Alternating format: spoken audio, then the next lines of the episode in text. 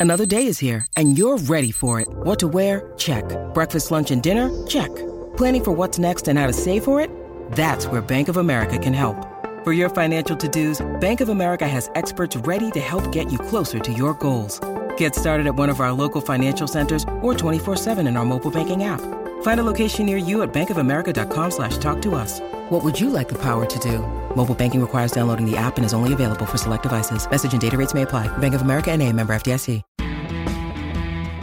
This is This Day Rocks from Vintage Rock Pod. I'm Paul Stevenson. Now, today is April the 1st. Don't worry, no April Fools from me. It takes a lot of effort, that.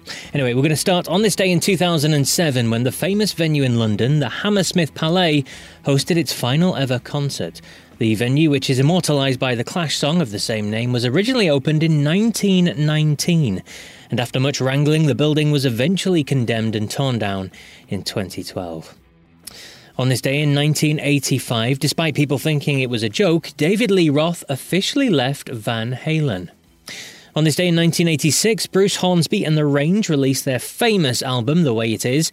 It produces four hit singles, including the title track, of course. Then the record goes on to be multi platinum in the US. On this day in 1976, Rush disregarded the record label fears and released 2112. Mercury wanted an album full of radio friendly singles. Yeah, right. Also on this day in 1966 is David Bowie's first solo single, Do Anything You Say, was released. It flopped. On this day, 10 years before that, 1956, Elvis Presley made his first steps on the film ladder with a screen test at Paramount Studios. He lands a contract with the movie company and goes on to star in 31 films. And there's a few people born on this day as well. Drummer John Barbata from Jefferson Airplane and Jefferson Starship was born on this day in 1945. He also played with the Turtles and Crosby, Stills, Nash and Young. John is 78 years old today. Speaking of drummers, born on this day in 1954 was Toto's Jeff Porcaro. He also worked with, well, Steely Dan and the Bee Gees, as well as Boz Scaggs, Sonny and Cher, Eric Clapton, Greg Lake, Bruce Springsteen, and so many others. And he also worked on four songs on Michael Jackson's Thriller album. Jeff sadly died in 1992 when he was just 38 years old. He would have been 69 today. And someone else who's sadly no longer with us, born on this day in 1946, is bass player with the Small Faces and the Faces, Ronnie Lane. The Rock and Roll Hall of Famer died of complications due to multiple sclerosis when he was 51. But for today's main show, we're going to go back to a top five single from this day in 1972.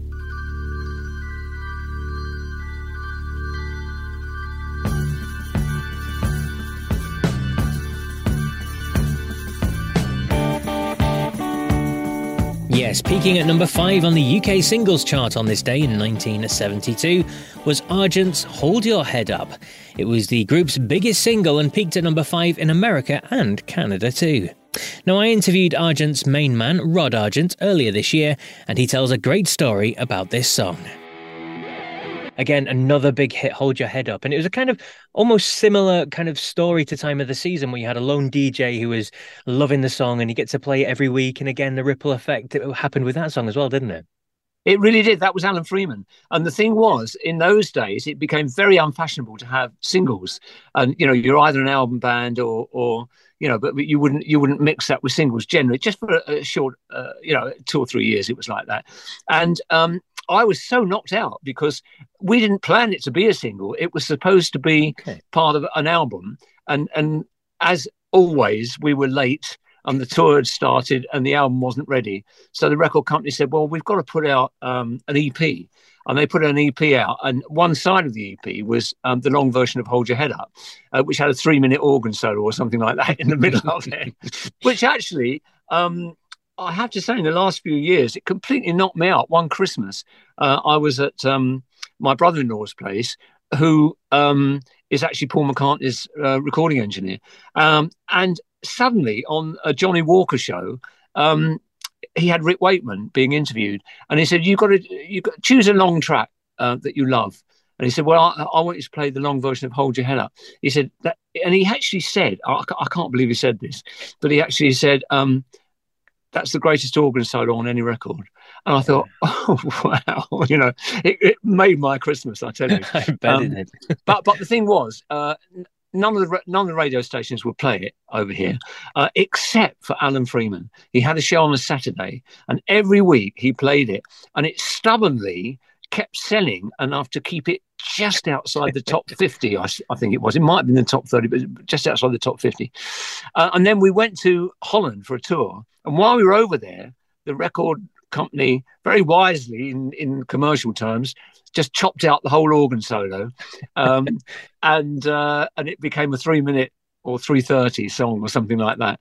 Um, and um, it immediately started bubbling under uh, you know, whatever the next hurdle was, the 30 or the 20.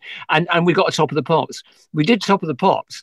And the next day, we were going to a gig and, and, and there was this huge hold up. And I remember saying to Russ, is the new Bond film out? You know, this, this, this, you know, this, this, you know, this is such a delay here, you know, and look, there's a queue round the block, you know, uh, what's going on? And and it was for us, you know, and uh, and and it, it, that it was away then, and it was it became a top five records, and, and that was lovely. And I'll be back tomorrow with more on this day rock goodness. So until then, take care.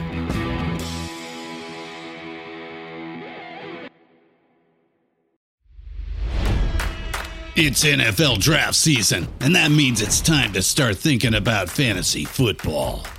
FantasyPoints.com features industry leading experts and prognosticators using proprietary hand charted data to help you score more fantasy points. FantasyPoints.com is the place to go for whatever kind of fantasy football you play. Whether you play fantasy football, daily fantasy sports, or do a little bit of everything, Fantasy Points has the meticulously researched content to guide you to victory.